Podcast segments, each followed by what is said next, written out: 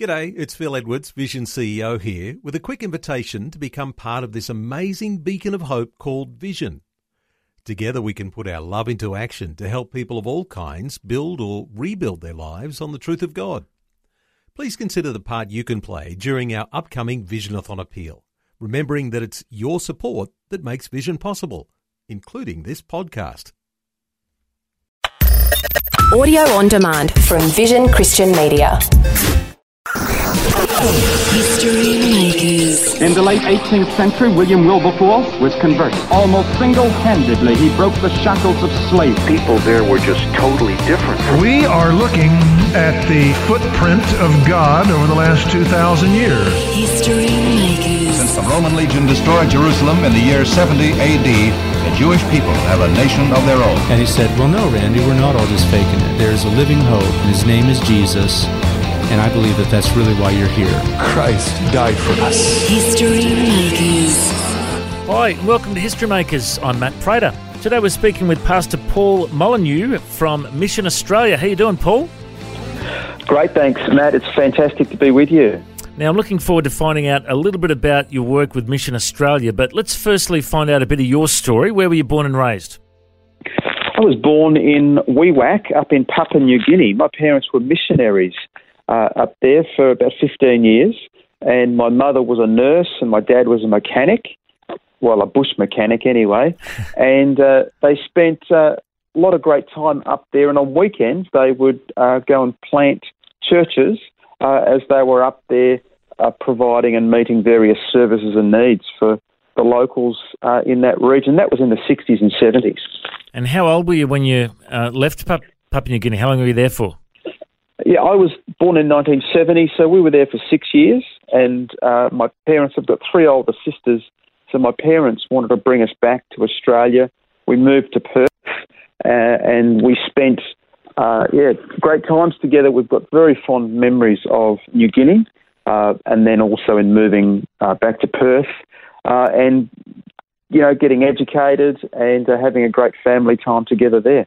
And tell us a bit about your faith journey. Were you always a believer, or was there a, a big conversion experience? How did you come to faith? Look, I've always had a, a sense that God was uh, had His hand upon my life, and so I've always, uh, you know, stayed pretty close to Him. But I think for all of us, there was always a time that we identify. It was actually at this point, and for me, it was around 15 years of age, that I knew that I wasn't just going to float along with the crowd, or even just go to the youth group that we were a part of uh, in the small church that we attended in Perth but actually it was a time of surrendering my life to God and actually making that that moment and that commitment uh, that all of us can do and should do. And it was from that point when I was 15, and and really in making that decision, that then set the tone for lots of other decisions that I made in my life uh, to to serve God, to reach out to my friends at high school, uh, and then in the workplace as I, I got a job. So it really defined or was a defining moment for my life uh, in my teenage years. And tell us a bit about your early years as a Christian. Were you uh, involved in youth ministry? You, you probably were a youth leader, were you? Well, yes, I was. We were part of a, a church in Perth of about 80 people and a youth group of about 20 people, and we just loved it. It was a great community, and we really thrived there. Uh, in fact, my brother was the youth leader, and I was supporting him, uh, but always tried to, you know, stay engaged and serve as much as we could. Lots of great memories in Perth. Lots of youth groups would come together, and there was a real sense of camaraderie uh, as we would, you know, grow together. Uh, we also had lots of great opportunities to reach out, and can remember, you know, many occasions where we've been able to engage either on the city in the city of Perth uh, in more street evangelism uh, type activities or some of the large events that would take place there. Uh, we had the America's Cup while we were growing up in Perth and some significant events uh, where we saw uh, the name of, of Jesus really lifted high in Perth. And I think that's been you know, a regular occurrence uh, in Perth. And today we see there's lots of significant churches in WA and uh, have had an impact across that state. Mm. And tell us a bit about your early career. What kind of work did you do after school? Yeah, as I left school, I trained as an apprentice chef, and so I completed my apprenticeship. I had always said that I wanted to go to Bible college and to uh, just commit my life to to serving others. Uh, but my dad, who was a missionary and a pastor, said that you always needed a trade to support yourself, a little bit like the Apostle Paul. Uh, in a tent making ministry, you've always got to be able to support yourself in ministry and family. And, and that was a, a great principle. And so I was an apprentice chef, worked uh, in a restaurant chain over in WA, and had a great time uh, in that industry. Uh, a great industry, uh, lots of young people, and uh, certainly lots of opportunity I had to share my faith. And it set me up well because I moved to, to Melbourne to go to Bible college and uh, was able to support myself in work while I attended Bible college and got involved in a, a local church over here. And what did you do after Bible college? Oh, well, really, I mean, I did a, a number of, uh, you know, part-time jobs, uh, but in my early 20s, I started working as a youth leader at what is now called Numa Church here in Melbourne. It was called Richmond Assembly of God back in the day uh, when I was there. And again, some great memories of being engaged with young people and uh, hundreds of youth and hundreds of families that we could really grow in faith together. And we saw lots of high school outreaches and lots of young people really discovering what their purpose was in life, but also really discovering they were loved by uh, a loving Father uh, and loved by God. Uh, many people grow up with that sense that that God is there to judge us but actually, we remember, you know, through that time, literally hundreds of stories of young people that really discovered that God was not their judge, but He was a loving Father toward them, and wanted to call them into relationship with Him. So, yeah, we've got very fond memories of serving there, and so I've spent most of my life in two churches at Richmond AOG and then City Life Church uh, for numbers of years before joining Mission Australia. And City Life Church uh, was pastored by Pastor Mark Conner for a number of years. And That's I, right. I remember uh, uh, reading uh, in Bible college uh, Kevin Conner's books all those years back. And, uh, you know, an incredible church, one of the, the most influential churches in, in Australia, of course. And I think that's when I first met you. We, we, were at a Christian lobby function in Canberra, and you were were you like executive pastor? Was that your role? That's right. Yes, and so that's right. Uh, Kevin Conner, certainly a fairly uh, significant figure, uh, certainly in the church in Melbourne, but he's also had a fairly significant worldwide influence.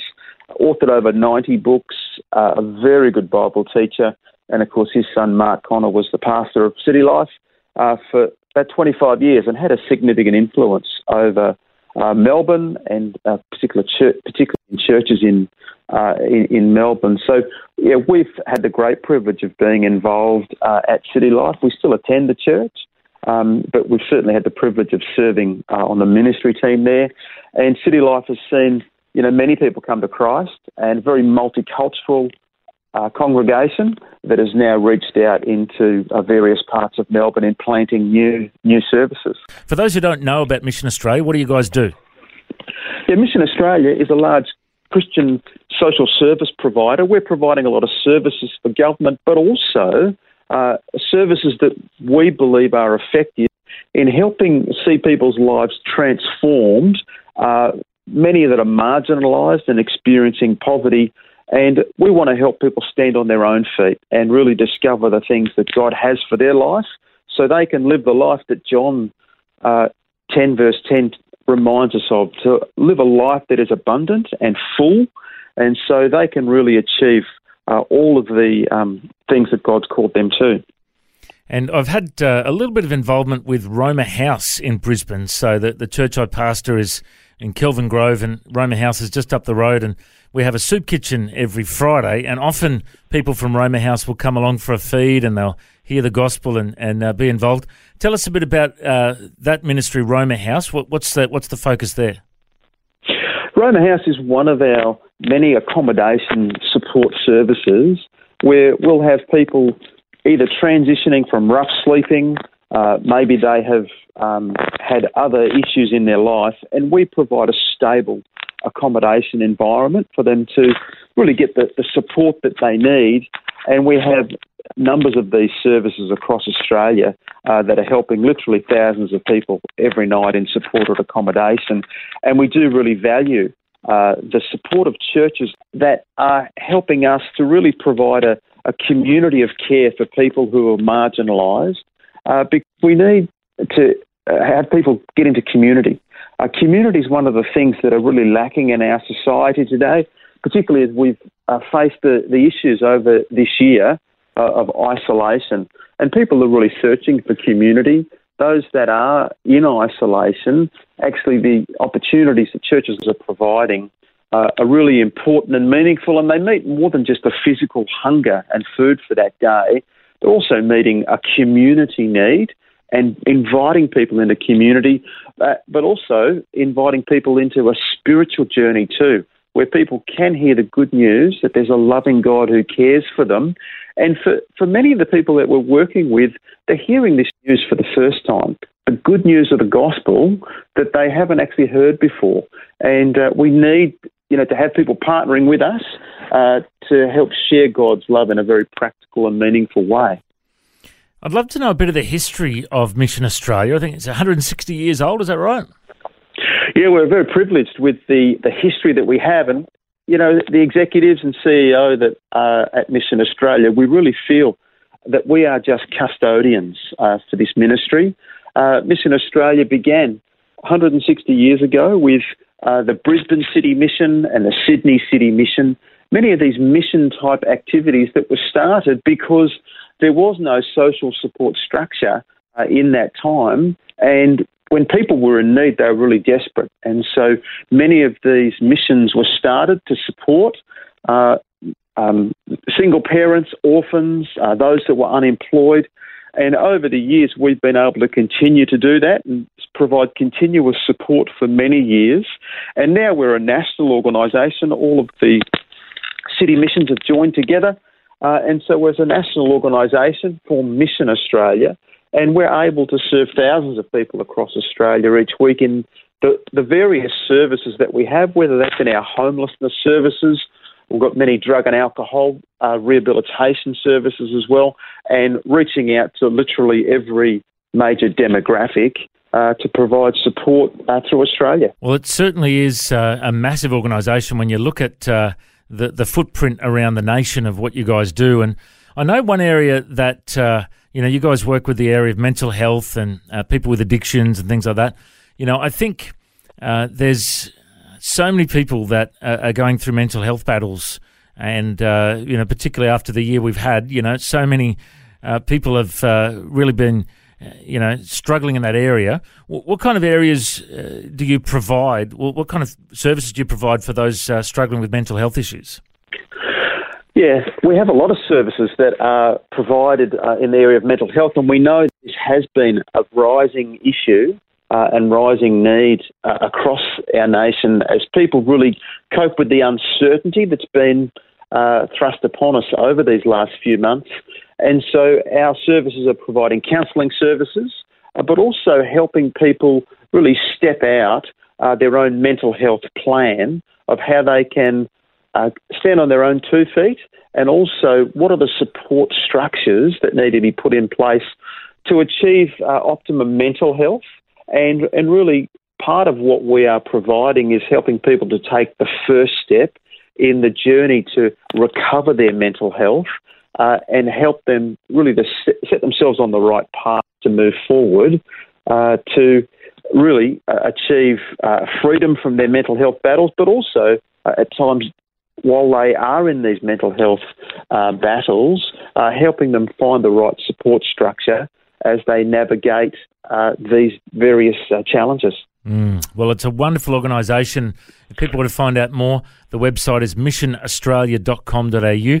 And uh, we've got a mutual friend, uh, Peter, who's a, a chaplain uh, here in Brizzy. I had a coffee with him a couple of weeks ago, and he was telling me he's a chaplain for the Defence Force, a chaplain for the police, a chaplain for uh, the different Mission Australia services you guys run. You know, it really is amazing how you guys are reaching out all across the nation. Uh, it's so good. And of course, you're on social media if people want to connect with you there as well. That's right. And Matt, we do have a team of about a dozen chaplains nationally and Peter's one of them. Uh, Peter's in Brisbane, but we do have a team of, a, of about a dozen chaplains nationally, and they're from all different um, denominations, uh, reaching out with our organisation to share the gospel with our staff and our clients, all of those that we're working with. And it's wonderful to see the opportunities that come not just in our workplace, uh, but beyond. And, and, Peter's a great example mm. of reaching out to support people in need in uh, in many different areas of our community. Fantastic, mate. Now, before we let you go, uh, you and I also met in Alice Springs when Will Graham was out here preaching the gospel. And I remember there was like 850 people came to Christ. It was an amazing week. And uh, you're part of the board for the Billy Graham Evangelistic Association in Australia. Uh, any word on uh, Will coming back to preach in Australia? You know, well, uh, any chance of the borders being open just for Will? You know.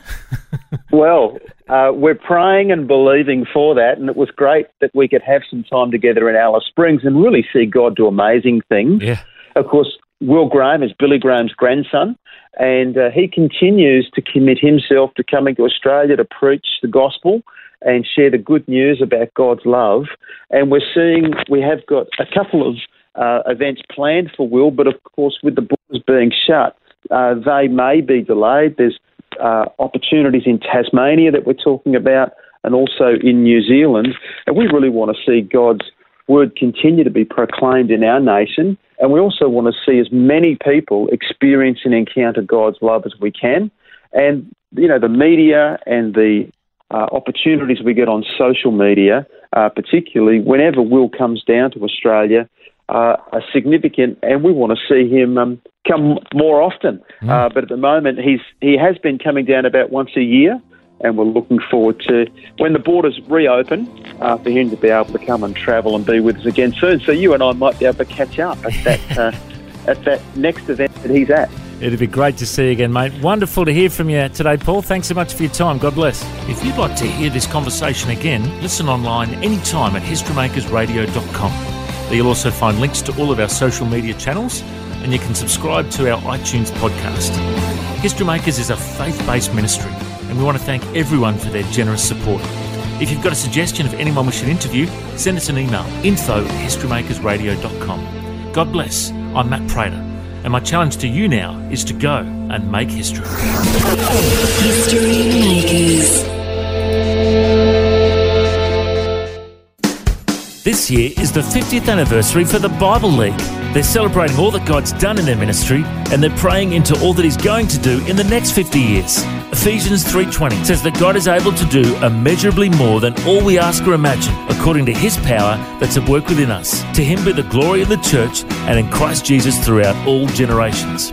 If you'd like to support the Bible League as they reach the generations to come, go to bibleleague.com.au. Station sponsor. Thanks for taking time to listen to this audio on demand from Vision Christian Media. To find out more about us, go to vision.org.au.